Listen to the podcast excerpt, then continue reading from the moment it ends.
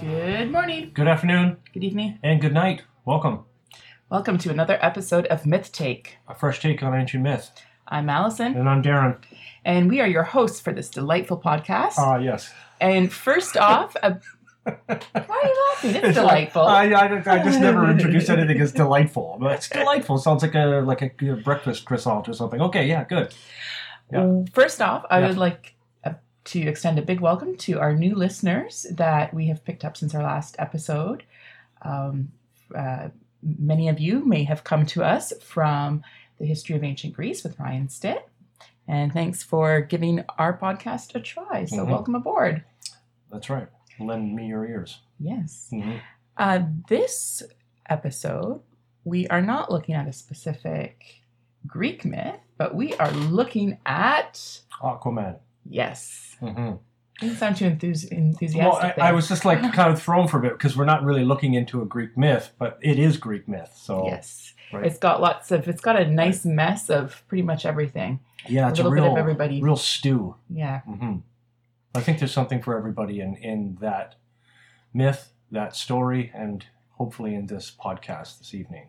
And spoiler alert if you haven't seen it and you don't want to know what happens, then, Then- don't listen to then this don't yet, quite yet. well, I, yeah, we're yeah.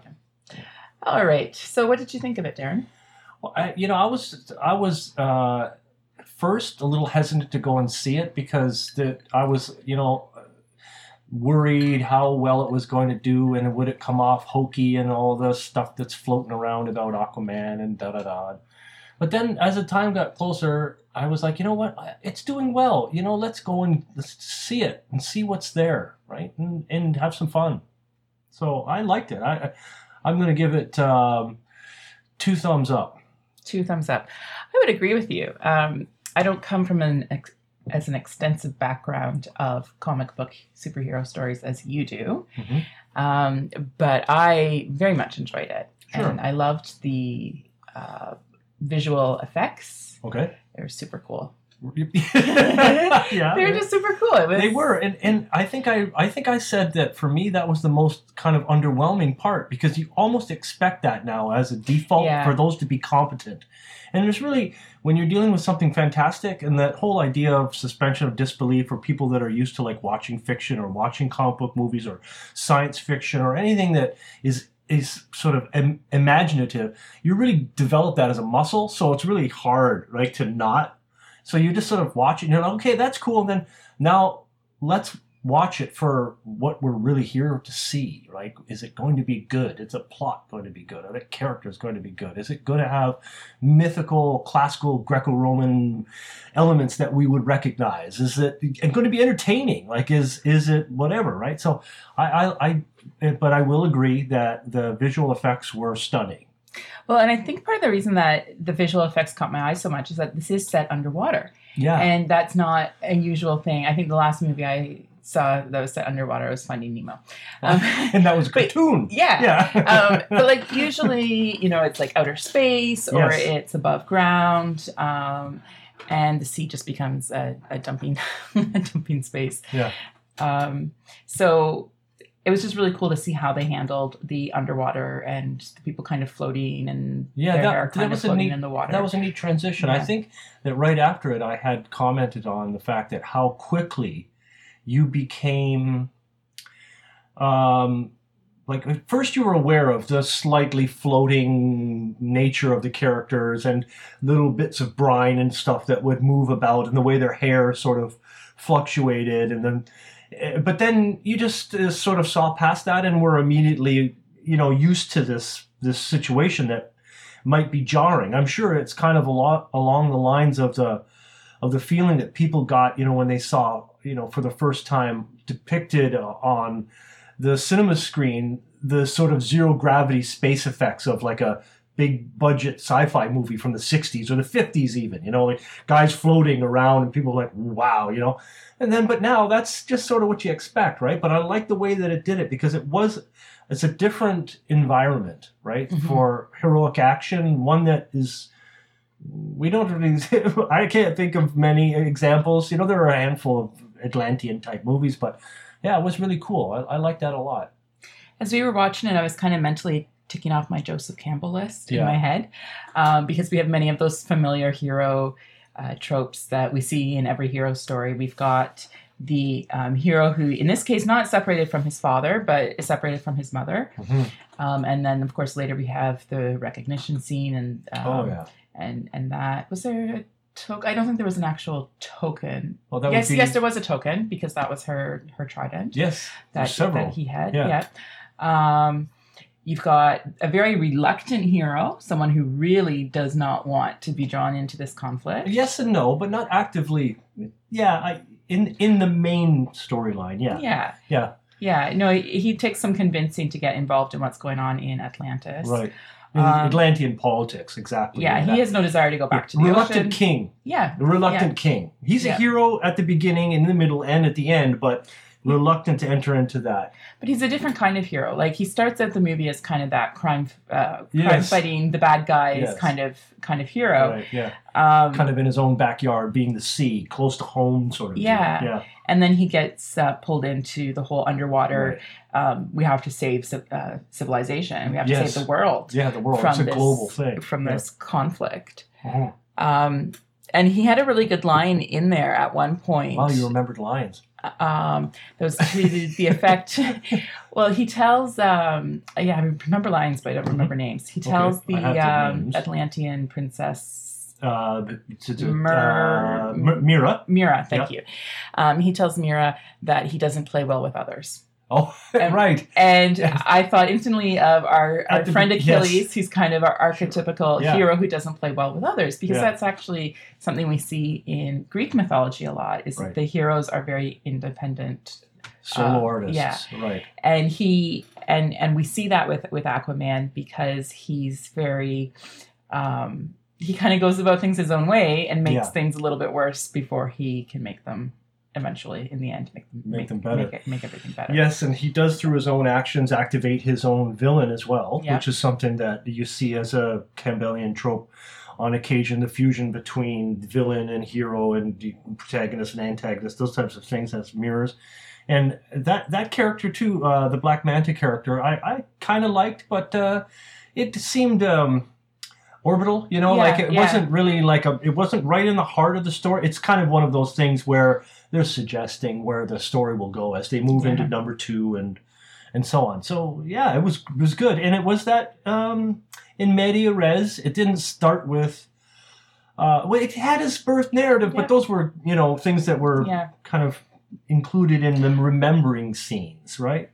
yeah Yeah. um, and we've got the um, i mean it's not a god immortal but we've got that kind of mixed marriage that he comes out Yeah. of and that's again um, in, in greek mythology that made me think of a lot of what we see like with aphrodite and anchises for, for for example where there's where there is this two different beings Mhm. and in the case of greek mythology it's like a god and a mortal Right. and then you wind up with with a character who's going to be destined for something interesting happening. Sure, a fusion. I like that. Well, a demigod, and you know, we can go right ahead and say that. And like, uh, of course, they don't. They don't use the term demigods. The DC universe is a little bit different. They yeah. they they talk about metahumans, which were human beings, and in this case, that includes Atlanteans because Mera has pyrokinetic. No, she has uh, what's water again? Uh, hydrokinetic hydrokinetic capacities, like Yeah. superpowers as a metahuman. Uh, and she's an Atlantean like the rest of them. Uh, and then uh, regular humans in this uh, world, uh, some of them, like Batman and Flash, for example, uh, they they well not Batman, but the Flash, for example, is a metahuman. So in the DC world, they have metahumans, and in, in the from the Greco-Roman or classical tradition, uh, those being pick your term, we would just call them demigods for lack of a better term. Although gods don't appear directly, we were looking for gods. We Yeah. were looking for them. They're referenced a couple of times, but you don't really see any screen time from you know Neptune or something like that. If you're Yeah, thinking about that. Poseidon Poseidon slash Neptune gets mentioned like Yeah. twice or Yeah, they kind of low Like- keyed that. That's Yeah. that's okay because Yeah. I think they they probably really played their classical hand with with Wonder Woman and went right to the Zeus and the daughter and all this stuff. So uh, that was not to be overdone. There is a different sort of uh, civilization, uh, Mhm. sort of a different sort of uh, backdrop for. Um, for, for this film, for Aquaman, for Atlantis and the humans, and so on. So it was really cool. um, coming back to Black Manta. Yeah, um, I found that kind of interesting because we saw, uh, like it's set up at the beginning that kind of our hero's flaw a little bit in that he had the chance to save Black Manta's father and doesn't, Yeah. and so it, I, I I don't know if it really qualifies as as a hero, but we kind of see that weakness, that moment of weakness that's going to come back to haunt the hero Yep. later in the movie because now he's created an enemy, so he's fighting two different battles Mhm. literally at, at the same time um, and his and I almost feel sorry for Black Manta Mhm. because he gets sucked into King King Orm's um, battle and he becomes a tool of King Orm. But I agree that his story is his his story is kind of secondary, yeah, um, but but is still necessary because the story needs somebody who can like like that that villain who can also go on land and King Orm can't do that. That's so right.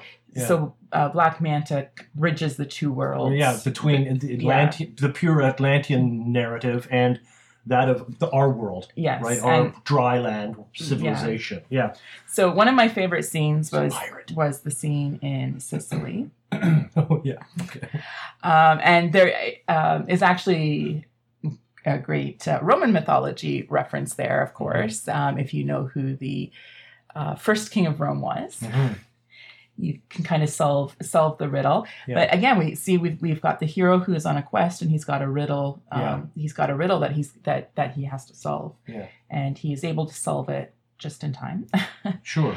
um, and then he, they kind of tank the tourism industry for this little Yeah, that this cute little took Sicilian It took a lot Town. of battle damage. um, and Yeah. it was interesting because the way that they did the did the scenes, like Mhm. especially when the when um, Mera and, and Aquaman are running on rooftops and that kind of thing. sure. And through buildings. Did you notice the shift in music there? Like it almost like the music for me anyway almost took on like a like it just had a little bit of like video game, old school video game Oh, yeah. kind of element Yeah. in the at least that's what I thought. okay. Anyway, our listeners can can chime in. Yeah, it was very much almost like a run and gun kind of But kind it really looked like it really reminded me of like the old school video games where you're like running along and Yeah. you're hopping over 16-bit yeah, yeah. Contra. yeah. Yeah.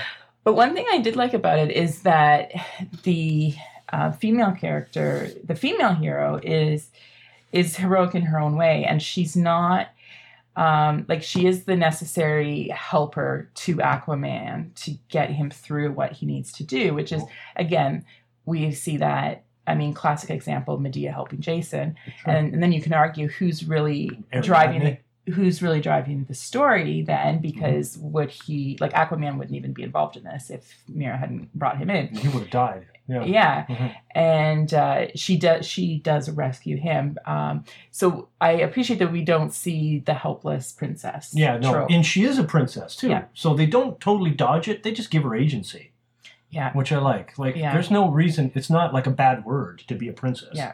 Um, you know, it's no no different than being a prince or a king or whatever, right? So she serves her father till it gets to the point where she realizes that there is a greater there's a greater issue at hand, right? And the agency that they give her as a character is the, to act. She has resources, right? She's got a cool sub. She's got powers. She can talk. She can walk. She can, you know, she's just not a shy wallflower. i haven't really thought this through Mm-hmm. um, because this has just kind of been on And the fringes just dad. I see her a, like a bit like Medea and Jason. We have got some echoes of the Medea and Jason story there Mhm. because she because in saving him, Mhm. um, just like Medea saved Jason, Mm-hmm.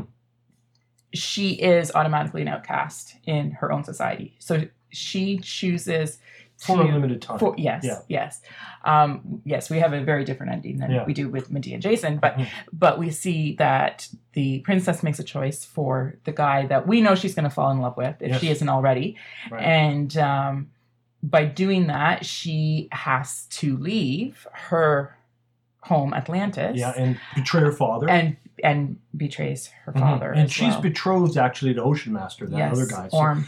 that's a bad marriage, but it's just the way that the Lantern Yeah. Society works, and they would be expected to do so. So already, most of the shifts in this story are based on are based on there's a there's a wedding in the background, right? Mhm. And there's there's a series of of of sort of expected relationships, right? But some two women make a choice, right? First, it's the Nicole character, Nicole Kidman's character, Atlanta, Atlanta, I mean, makes a, uh, a choice to um, leave an arranged marriage. That Mhm. gets her from the underwater world, we'll call it whatever, Atlantis, to the surface. Yes. And then you see how that works out. But then, then that later activates the Mera character as well. So these women are are women who are not being traditional, yes. and that's very much like Medea, hmm right? So the choices that they make, the choices that she makes, are aligned in some parallel way. Uh, there's also a very interesting moment with King Orm. Just speaking of this this uh, betrothal and this marriage that's kind of in the background, because when Mera rescues Aquaman, Mhm. um, he goes after them, but he, but you can see that he's struggling with if I kill my enemy, I am also killing my love Yeah, in that chase scene. And then when the vehicle that they're in goes into the lava, and he's all like, he thinks he's lost her and that she's dead now. Oh, he's somewhat. Do you remember that? Yeah, because in like Yeah. destroying Aquaman, he's also has Yeah. destroyed her. So They don't. he's yeah, he, like he's he's not the hero, but that's again something that kind Master. of that kind of um, dilemma is something that yeah, it is the hero's dilemma. is a, is usually a hero's dilemma. Yeah, and and, and, and I okay. was and I was surprised in some ways. Um, so jumping way forward in the film, um, when he when Aquaman and Mera and Ocean Master. no no no um, Atlanna Yeah. Okay. have been reunited in this like center of the earth. Yes. and then he goes through and he he goes through the water waterfall and he has to get the trident that had belonged to the king what's his name Oh. Uh, oh. the, Yeah. the first king The first king. Yeah. It's like a. Yeah. it's kind of like a almost like um a Nar- King Nereus. That's Yes, it. Nereus. yes, He's yes. a Nereus figure. Yeah. yes Not the Um, actual. I knew, name. I knew it was a greek Yeah. greek name Yeah. um so in doing that and with the battle i um that he or the the fight that he has with the monster who's guarding the trident Mhm. i actually really i fully expected that when he gets that trident that it would close off that portal and he would lose his mother and his and his newfound love and i was kind of surprised in some ways that he didn't because to me it would have almost been more like more of a heroic trope i guess if he had had to sacrifice something that he loves because he Mhm. doesn't really i mean aside from sacrificing his life on the surface he doesn't really have a big sacrifice that he has to make Yeah. This is true. Uh, you know, we're just getting the beginning. i know i know Yeah, but we're um, just dealing with it I the know. film. and they want to set it up yeah right? Um, yeah, you know, you would think that once the hero acquires the the item, right, the Mhm. object of his quest, this fetish or whatever it might be, uh, this um, what would you call that? Almost like a divine apparatus kind of deal. That um, there might be a cost to that, right? That goes along with it, and that's what you're Yeah. what you're thinking Yeah. about. Um, but yeah, and then and that would just sort of leave her. Like I'm trying to think what. Yeah, that would leave Atlanna the Nicole Kidman character lost forever. Yeah, and it Yeah. wouldn't give us the nice happy ending that Right. we had. But Yeah. in my mind, it would have been more mythological to have that tragedy. You know what I mean? Oh, like oh, just, like, yeah, just, just looking at the Never movie. get out of the underworld kind of idea. yeah, so yeah. just looking at the movie as like a single story, not Yeah. thinking about what they might be setting it up Of to course. come to, right? Yeah, I agree. Um, I that's just what I expected in watching it was that the hero was going to have to give something, and I thought, oh, oh, he's not gonna, he's not gonna be Yeah. able to get them out of the center of the earth. hmm Yeah. But he was, yeah. and that, and the big scary monster that Mm-hmm. had been guarding that. So you hit the nail on the head. We've got ideas of the underworld and Hades and that kind of thing because people who get down there can't get back up, and yeah. the only way out is by getting the trident Yes. and only the true king can get the you know so we've got the token Yeah. Once he overcomes the monster, the guardian, the guardian of the the trident, which is a really cool scene when you think about it. It you try to huge- analyze it. I was really waiting for this big battle, right? yeah and it wasn't and a it big wasn't because it was a different type of contest. yes Yeah. yes and only the true king Yeah. can get the trident anyway Right. so um But it, and that's true. And it, did you notice how they managed to achieve it? And this is something again that makes Aquaman different. Yes, he's an Atlantean, right? But as an Atlantean, as sort of a fusion between Atlanna and his Surface. mortal father, mhm. he has a metahuman ability that other Atlanteans do not have. Like Mera has this pyrokinetic capacity, he has the ability to communicate to aquatic life. Mhm. So it's that singular ability that he demonstrates in that scene that allows him to overcome that monster, Yes. that guardian, right? and and we get hints of that in his in his backstory so we Mhm. see him as a child at an aquarium Yes. communicating with the animals. Right. Um, when they're fleeing Atla- at, um, Atlanta af- after the um, big pit of lava Yeah. thing, and they're in a whale, and he's Oh, yeah, communicating with the whale. Yeah.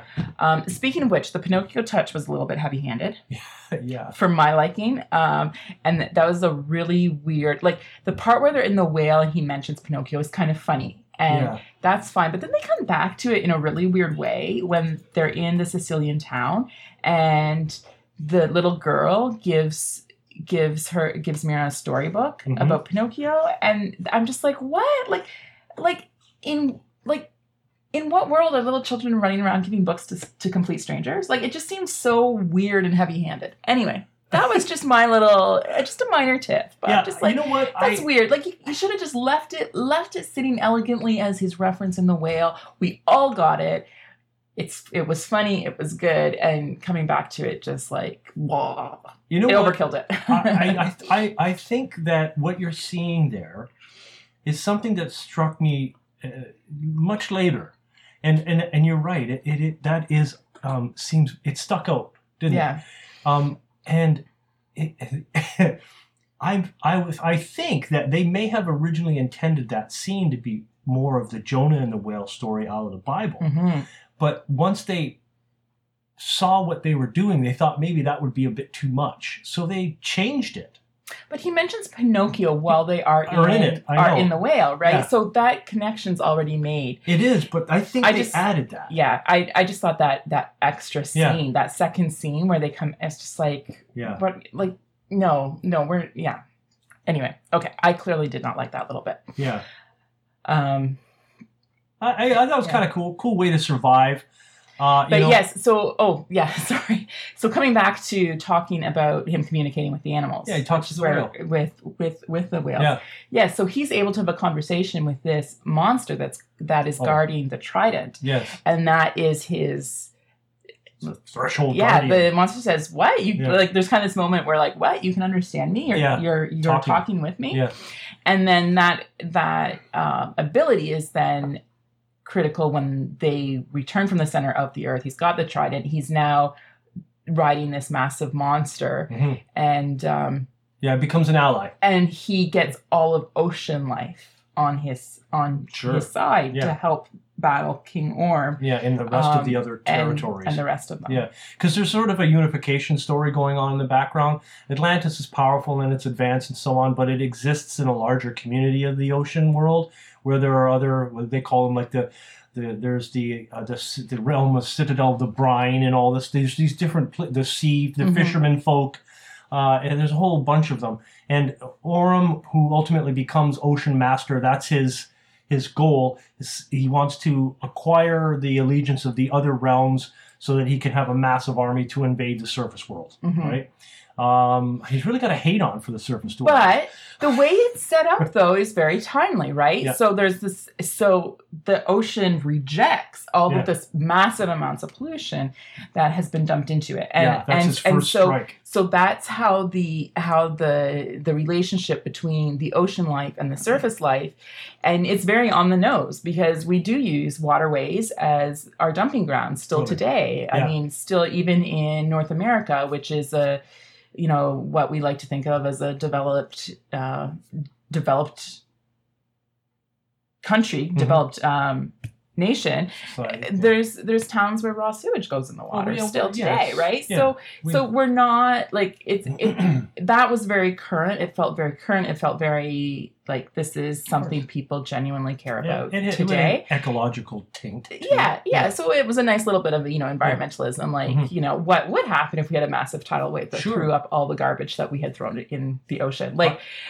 I thought it more poignantly for me that they also mentioned that all the surface vessels, including every warship of every nation, was also beached. mhm, So there is literally nothing in the ocean that can threaten the Atlanteans now. yeah, So like it was not only do we dump our garbage in it and don't care, but we litter the surface of it with hostile forces that Mm-hmm. are that are on their territory, right? And it seems only natural that if they were in defense of their territory, which are the oceans of the world, that they would want to get rid of all the warships and all the ships that are cluttering everything and going about and in and above and around and below. And so they do. They just sort of say, okay, they make a very Ocean Master or Orm's first initial tactic is to make a clear um, demarcation between that which is the land and that which is the sea, right? By Mhm. separating the two, right? And he does it. It's like garbage has been cleaned back up onto the surface. You got to deal with it, oh, you know, land dwellers.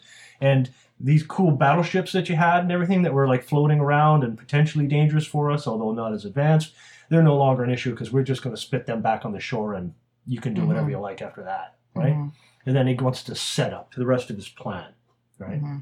Yeah, it was cool. I, I liked it a lot. I thought that that that Guardian scene again though was was um, uh, emblematic of a, of another sort of Greco-Roman idea, and specifically around the Iliad itself, the idea that there are other means to victory other than uh, through contest of arms. Now, there's lots of fighting here, of course, as we would expect, but the means in this in this one instance alone is by sympathy, empathy, and communication, right? Mhm. And not not just because he does try to fight it at the beginning, right? But it's beyond him, right? Mhm. and he very quickly realizes that. And and he is no um, uh, invulnerable character, which I kind of liked, right? Um, you know, no flashy capes or anything like that, or um, technological contrivances, blinking lights and anything, but you know, it, it still seemed to work. It Yeah. worked, all- it worked quite well. And it, a good example of casting, a good example of, of acting in the genre. You know, it's it, it is what it is, and uh, you know, I didn't have a problem. You know, kind of connecting with some of the characters, not all of them, because they didn't have a lot of screen time. Some of them were good, and some were bad. Um, another um, aspect. So we we've mentioned that we've got this recognition and reunification with Aquaman and his mother, um, Queen Atlanna. Yeah. But there's also the um, recognition and reunification of the two brothers. Yeah. Which of course are Aquaman and King Orm, who Classic, are yeah. who are half brothers who have been separated. So we're so we get that dichotomy of they're not twins, but we get that idea that again we see in um, Like Apollo and in Hermes. mythology. hmm Um, well, I'm thinking even um, like Heracles, for example, had a twin who eventually falls out of mythology because Heracles just takes over the entire story. Right, typically. But where you see a, kind of twin brothers, Yeah. and in this case, we have and kind of we have the evil twin and the good twin, Yeah, so to sure. speak, right? Yeah. And and so then we've got that um, that recognition and reunification Yeah. scene between the two of them. Yeah. And then of course Aquaman has to make his decision. What does he do with his brother? Yeah. Um, and I love that. Yeah. Yeah. It, and, and, and to me, it, it is very much akin to Apollo Hermes because Orm, who ultimately becomes Ocean Master, really gets everything through divine birthright. He is what he is. And uh, he's powerful and influential and well spoken and blah, blah, blah, and has all this uh, influence uh, and privilege, right? And then Aquaman is kind of, you know, this weirdo fusion dude from Earth and the surface, who has to work into Mhm. this and become this character that will ultimately superimpose himself over Orm, right? And Yeah. and and literally, you know, wield this new new trident of command and power uh, over his brother, and and he doesn't choose to humiliate him or um, kill him. Yeah, there's a reconciliation Yeah. that happen of sorts that happens. Yeah, and it's neat because you let it lo- let it draw out a little bit more. Yeah. You know. and of course it sets up potential for future conflict or allyship. Right. Like, where's this? Where will that relationship go Yeah. as the story progresses? Right. Right? Um, is is is Orm going to kind of turn himself around and be Right. a good guy, or is he going to kind of stay entrenched in Yeah. his bad guy? and it keeps So- that it keeps that um this is something we all sort of seem to be obsessed with just as of late like like game of thrones and stuff like that the intrigue around the throne court politics kind of idea in motion right yeah, it's not just like mm, we dealt with it and he's dead or whatever we threw him into the what's the other place called the rift the rift. no yeah. the trench Uh, yeah, the the trench. trench. Yeah. yeah we didn't do that but Yeah. yeah, so and and I and if I'm not mistaken, at the Atlanna character, Nicole Kidman's character, the mother of the two, yeah. did make an appearance at the very end and suggest some sort of course of action. She said something like, "Perhaps he will be redeemed" or something Yeah. like that, right? And I was like, "Okay, that's Yeah. that's all right. That works." Yeah, so he's he's imprisoned. Yeah, that's right. They took him into basically custody. Yeah. what what it's going to be. Um, and and it's interesting too because as with you know any Greek play, we've got or any good drama really when you think about it because it's not limited to the Greeks by any Mm-hmm. stretch of the imagination. We have the classic um, misunderstanding. Um, that leads to conflict, right? And Yeah. so the misunderstanding here is that Atlanna is dead, Right. and um, uh, so um, Aquaman is angry against um, His brother? no the guy who trains him, his trainer. Oh, the- yeah. What was that guy's name? um, Vor or something like that? I don't remember. It's the it's uh, uh Vulko, Willem Dafoe's Yes. character, the other Okay. Atlantean. Okay, I was he's kind of Vulko, a sinister yeah. looking guy. I wasn't quite sure at Yeah, first he- where he was gonna like like. Grima you know, Wormtongue kind then- of character. but Yeah. that's interesting too because he he's though. he's like the Chiron, right? So he's he Chiron is the centaur who trains the Greek heroes. Yeah. and um, That's what he does.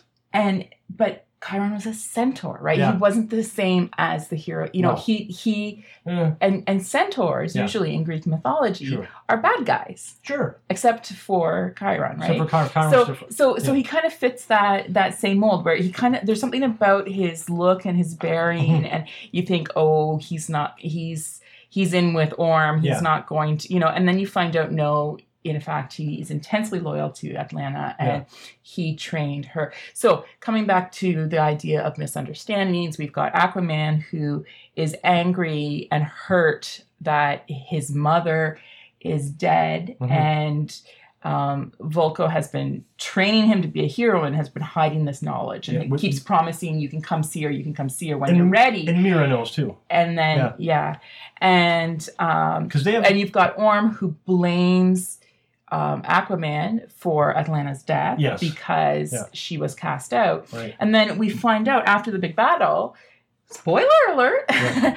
um, yes, she was sacrificed to the rift or the trench Yeah, rather. yeah. Um, But she lied. But she survived by disguising herself. Like she gets into the center of the world and she disguises herself as one of these rift creatures.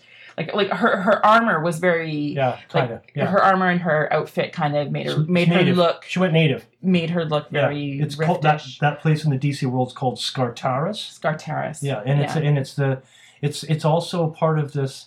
It is a mythological world uh, that's been adopted by the DC universe, but it's also part of the Sir Arthur Conan Doyle world, like the Hollow Earth theory, Mhm, all these yeah. kind of conspiracy, right? Like close kin with Atlantis and all the rest of Yeah. it, right? So everybody's right into it, and so they they they really went into the whole thing, right? And so she's Well, in it- there. It's a, another world inside the Earth. and it parallels Hades, right? It's Yeah. it's the same thing. Hades is a is not just a place Oh. where ghosts float around, Yeah. but it's a it's it's a whole world and it's a It whole thing in, in and of itself. Spiritual geography, yeah. And we've got the idea that you go through. Um, you have to go past monsters, and Yeah. it's you. you- get in there, sure. and then you, You can't get can't out out. because the exit is guarded by monsters. In Mhm. the case of Hades, it's Cerberus. Right. In this case, it's that monster Yeah. um, and and Atlanna tells us that she's been trying to get out, and she's tried to get to, to get the trident, and she can't do it. She's Yeah. she said, well, "I've been trying for twenty years to get out of here." Yeah. and she can't do it because she doesn't have she's not the the the person for it so yeah, she doesn't have the skill. yeah so she's been living there Trapped. um, trapped Yeah. herself It's almost like an Elysium. right? yeah Like yeah. it's cool down there, but it's not the it's not the right world for you. No. Right? So she's she's alive, but in this supernatural space. yeah Right? And so when they do find a way ba- into that spot, you know, for, after grabbing the magical trident or whatever, it actually is a trident. A lot of people were complaining. They said, "Does Aquaman have a trident?" And then look, isn't that pentadent? It's a five pointed, Oh. five pointed trident. They go, that and he couldn't even get that right. Well, the reason why is because that was his mother's, right, which he Mhm. used. Uh, apparently, they're heirloom items. Orin had one from his Yeah. father. He had one from the mother. Uh, and it's it's like the it's It it's like the warrior training. sword Yeah. that gets yeah. Exactly. They're they're you know they're also they're weapons, but they're also like Greek skeptrons. You know, like the scepters, right? So he got that, but then when he gets the actual uh, Nereus, the trident of Nereus, it's a it's a trident, right? yeah So you would, and even get some cool armor. It gets like an upgrade on Nereus' armor, and yes he gets a nice know, upgrade gets, gets an upgrade Yeah. there. And I like at the little end little thing I saw was that I had read that in order to get the role, he had been, they filmed him doing some you know asking some questions and delivering some dialogue, get a get a feel for it, and then at the end he performed the haka, Mhm. the New Zealand Islanders sort of war dance. Maori dance Yeah, yeah, the Maori uh, tribal dance that they use and uh, it perform even in rugby games and so on. And and if you now knowing that, you notice how he did that little dance move at, on top of the sub at the very end. Mhm. That's the intro step for the haka. Like he just did it again, like it was part of his thing. And that's kind of a neat moment just to bring it back. You know, yeah Re- re- really interesting. But all in all, very well done, and I I look forward to um, Aquaman two. yeah You know, I I think it's I think that anyone else, like I know that for many DC comic book fans who are familiar with Aquaman as a comic book character, always see Arthur Curry as a blonde-haired, blue-eyed, you know, f- citizen of Maine. Well, um, this is I hate to disappoint you, but he doesn't look like that in this one, and I think that was a good choice. It, it, worked well with the father character. It worked well with just the whole presentation of his Polynesian ethnicity, right? Um, and and he is he himself in real in real terms is a native-born Hawaiian, hmm right? So that was that was really really neat to see. i want to come back Yeah, to talking about the underworld Again for a minute. Yes, Right? I like the underworld. um, which you said was called uh, it's called uh, Skartaris. Skartaris. Skartaris, yeah.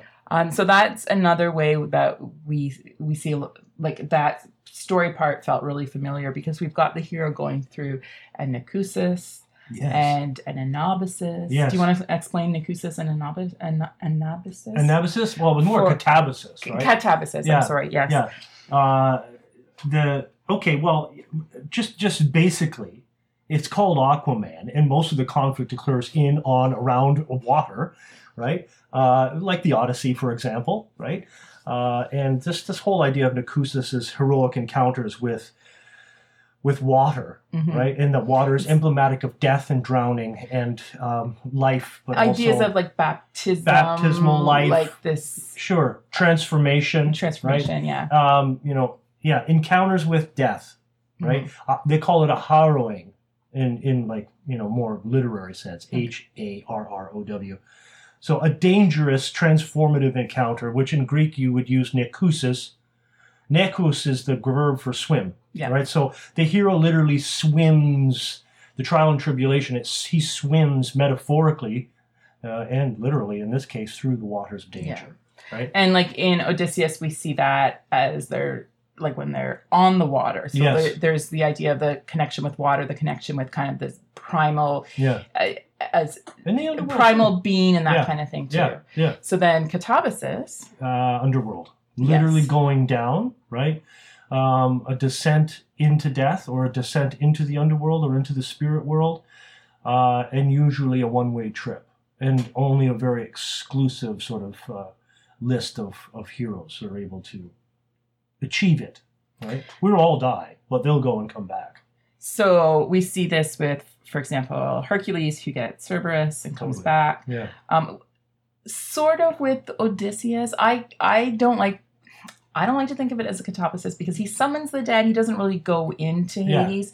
But again, we, the contact with the dead and that Yeah. kind of thing that we see there. Totally. Um, hmm so uh, uh, um, And his communication, these are really strong themes they could be. that, that, that came out in Aquaman that yes. connects with the Greek. and and. Aquaman's capacity to communicate with the aquatic world, and with the aquatic world's connection with the Nicusis, hmm is in in a sense a type of necromantic activity Yeah. because he's speaking with a world that we do not understand and we are not a part of.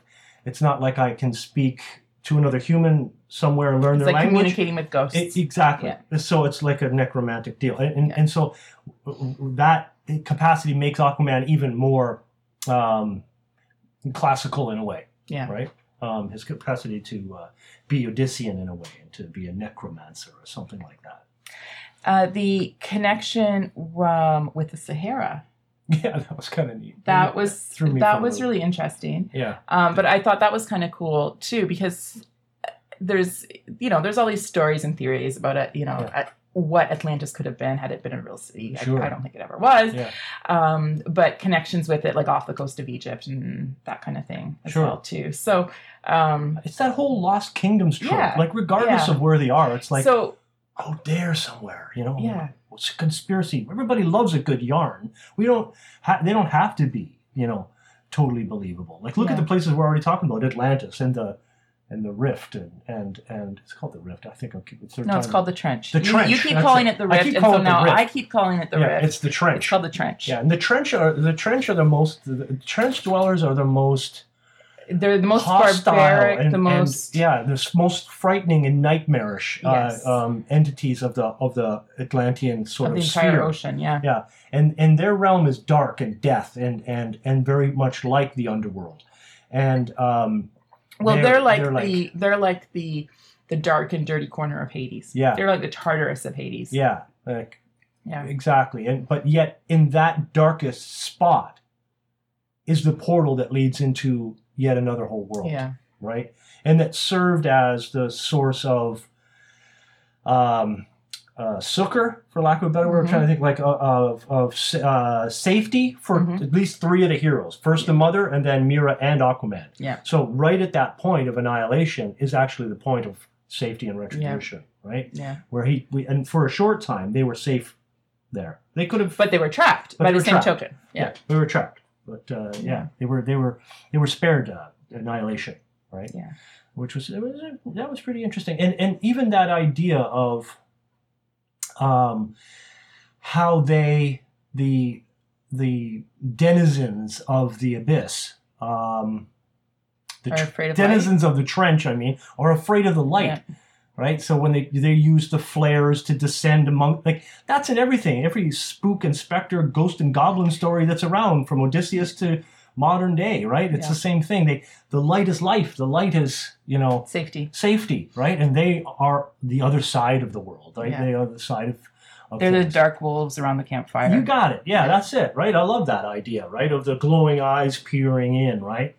Uh, you know, we're surrounded, right, in the midst of, of, of all this. Yeah, yeah, it's, it's, yeah it connects with that primal fear of the dark that Sure. many of us still have. I and think. the, and yeah. of the deep, yeah, yeah. the deep. Yeah. It, it's you know there there I, I don't know what it's like hydrophobia maybe. Or, Well, there is a term where it's like the- yeah, it's the same feeling that is often hooked into by science fiction writers or horror writers like H.P. Lovecraft, for example, when they talk about the depths of space. Where if we truly knew how large everything Yeah. was, we would be mad. We would Yeah. be driven mad by it.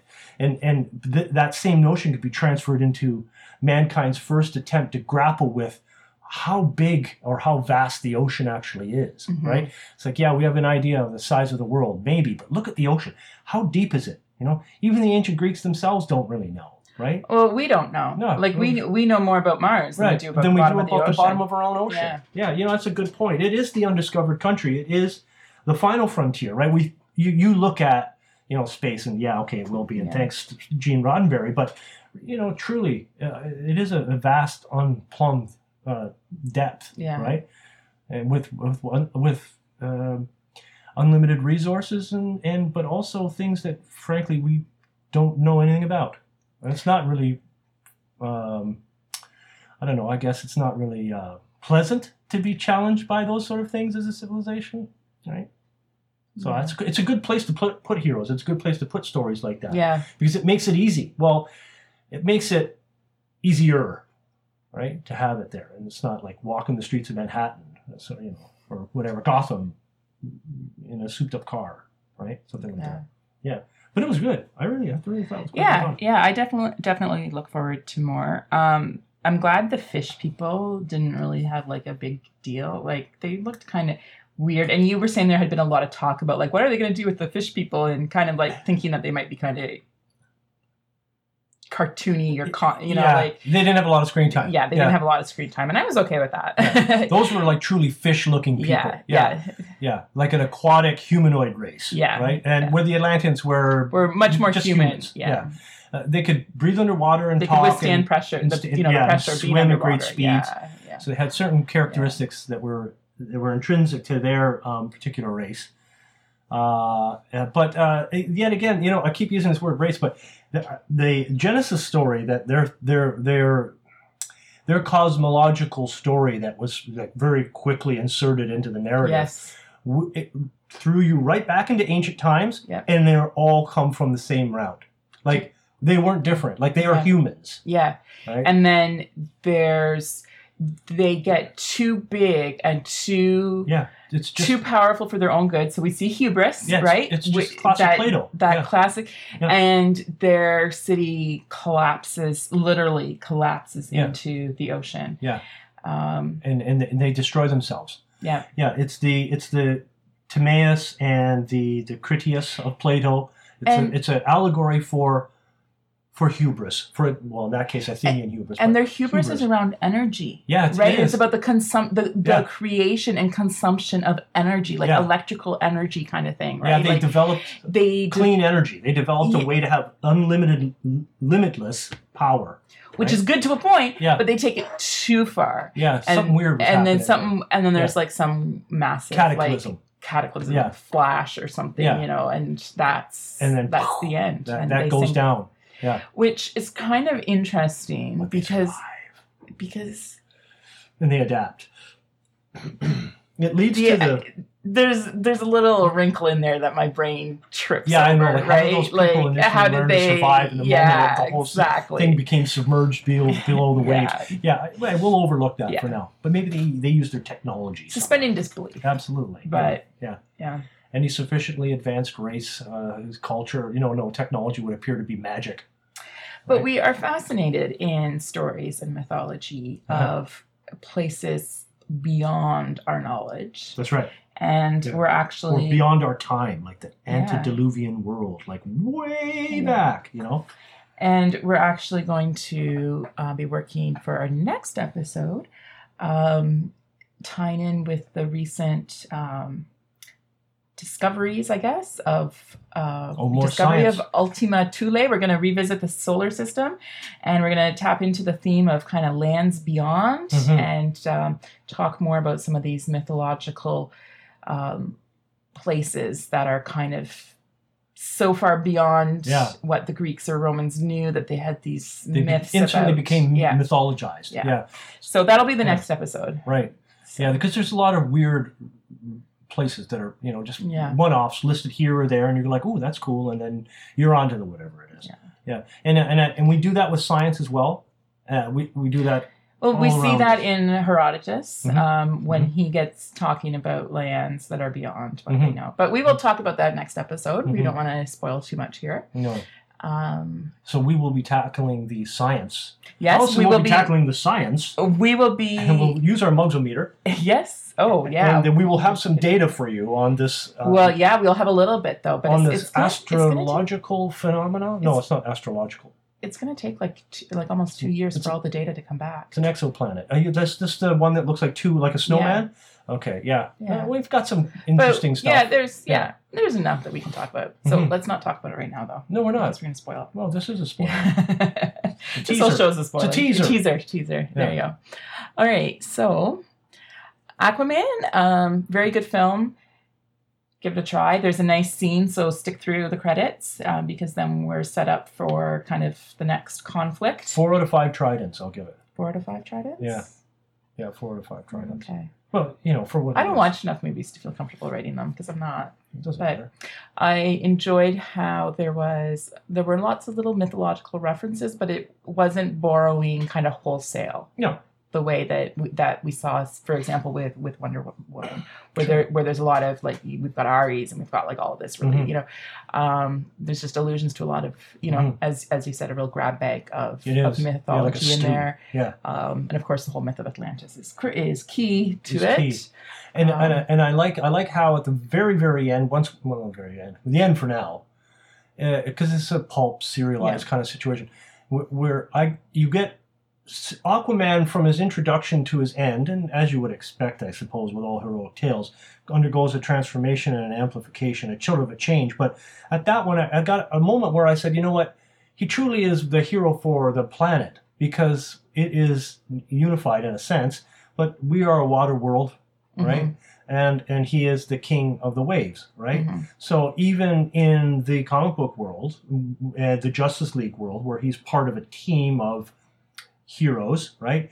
He is emblematic of that place that he comes from, the sea, as the protector of the sea. He also has connections with the land, like we would expect, the fusion between the two. And we're reminded of that in the in the Sahara Desert scene. We are, yeah. That's that's Because even though it's a very dry place, water is very important to that scene. Yeah, it is. Water is important to the scene, and it comes from him, which is yeah, and it provided a funny moment uh, Yeah. as well. But we won't ruin that.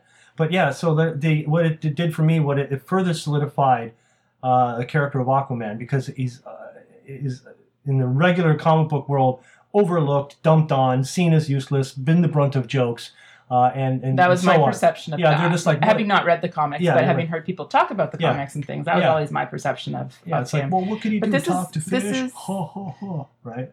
this, yeah, there's much more to it. It's it's it's much bigger than that than that.